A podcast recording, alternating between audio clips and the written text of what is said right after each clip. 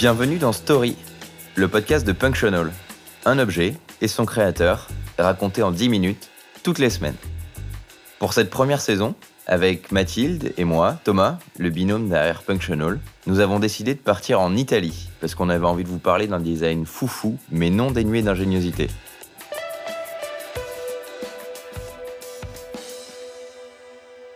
On ne pouvait pas aborder le design italien sans parler de l'un des symboles du pays, la cafetière mocha. Car en Italie, on ne rigole pas avec le café. C'est tout un art. On a choisi la crème de la crème, la Mocha 9090 d'Alessi. La première cafetière espresso de l'histoire d'Alessi, elle qui leur permet de remporter leur premier Compasso d'Oro et aussi d'entrer au MoMA de New York pour la première fois. Ironie du sort, cette cafetière des plus italiennes est dessinée par un maestro allemand, Richard Zapper. Andiamo, suivez-moi pour découvrir cette cafetière des premières fois. Car non, je ne vous ai pas tout dit encore. Je voulais offrir à cette cafetière des prestations que les autres n'ont pas. C'est ainsi que Richard Zapper décrit son idée de départ. À sa sortie en 1979, la 9090 est originale, pas seulement pour sa forme tronconique particulière, mais aussi pour ses innovations fonctionnelles.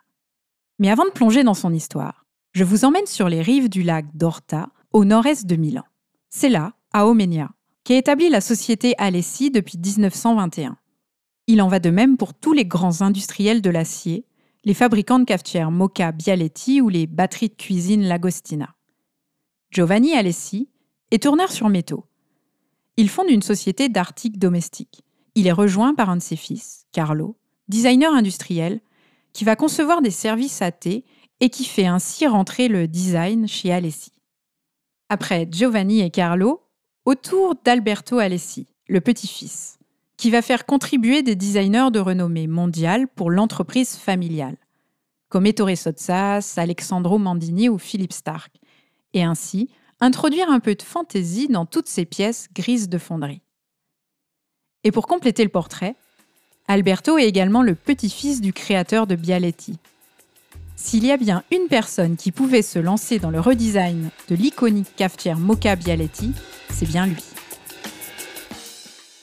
Lorsque Richard Zapper est sollicité par Alessi, c'est pour concevoir des couverts, mais le projet s'avère compliqué à réaliser industriellement. Alessi demande alors à Zapper de concevoir une machine à espresso. Le designer refuse d'abord, car il a peu d'espoir dans le projet. Alessi n'a pas produit d'ustensiles de cuisine depuis les années 30. Mais il se laisse convaincre, attiré par le brief qui correspond à son approche ou vision du design. L'idée était de créer une machine pour la production en série, à faible coût et en utilisant les équipements existants d'Alessi, sans nouveaux investissements.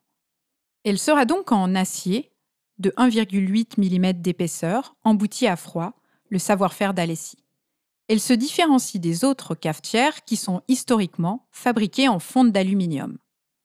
Ces cafetières historiques ont aussi tendance à s'abîmer avec le temps, comme cette poignée en bakélite qui finit toujours par fondre. Sapeur et Alessi tablent ainsi sur la longévité du produit. Ici, la poignée est en métal et elle est protégée par la base élargie conçue pour absorber davantage la chaleur de la flamme.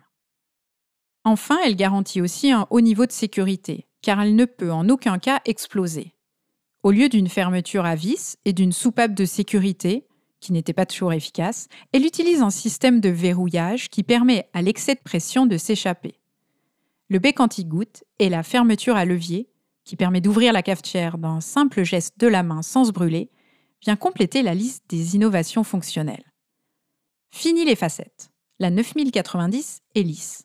Elle est composée d'une partie inférieure évasée et d'une partie supérieure plus courte, fine et droite. Le seul élément curviligne est sa poignée. Ces formes ne sont pas anodines. L'anse et le bec verseur rappellent la cafetière historique, tandis que la base élargie apporte une grande stabilité sur le plan de travail.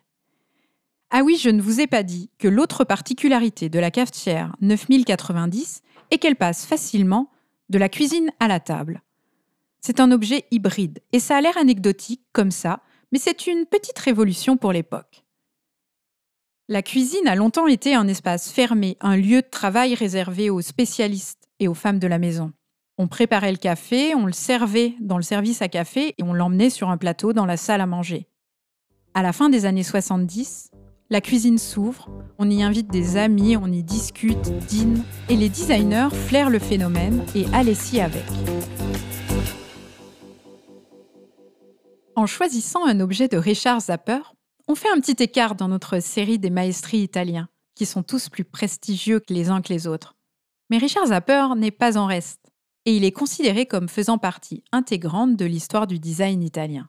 Il est certes allemand, né à Munich, mais il rejoint dès 1958 Milan pour travailler auprès de Joe Ponti, puis rejoint le studio de Marco Zanusso, avec qui il conçoit des objets célèbres comme le téléphone Griot et les chaises pour enfants Cartel.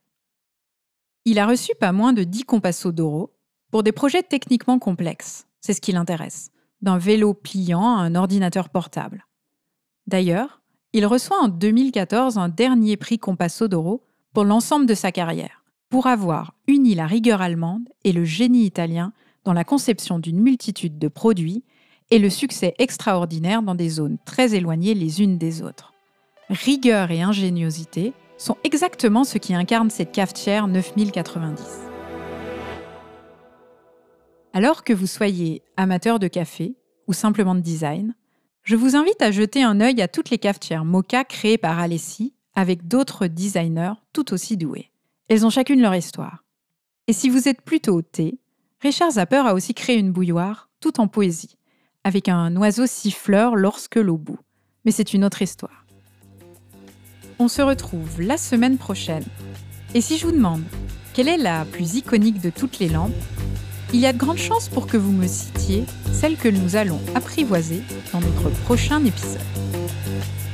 Si cet épisode vous a plu et que vous voulez nous aider à le rendre plus visible, le meilleur moyen est de laisser 5 étoiles et un commentaire, ainsi que de le partager largement.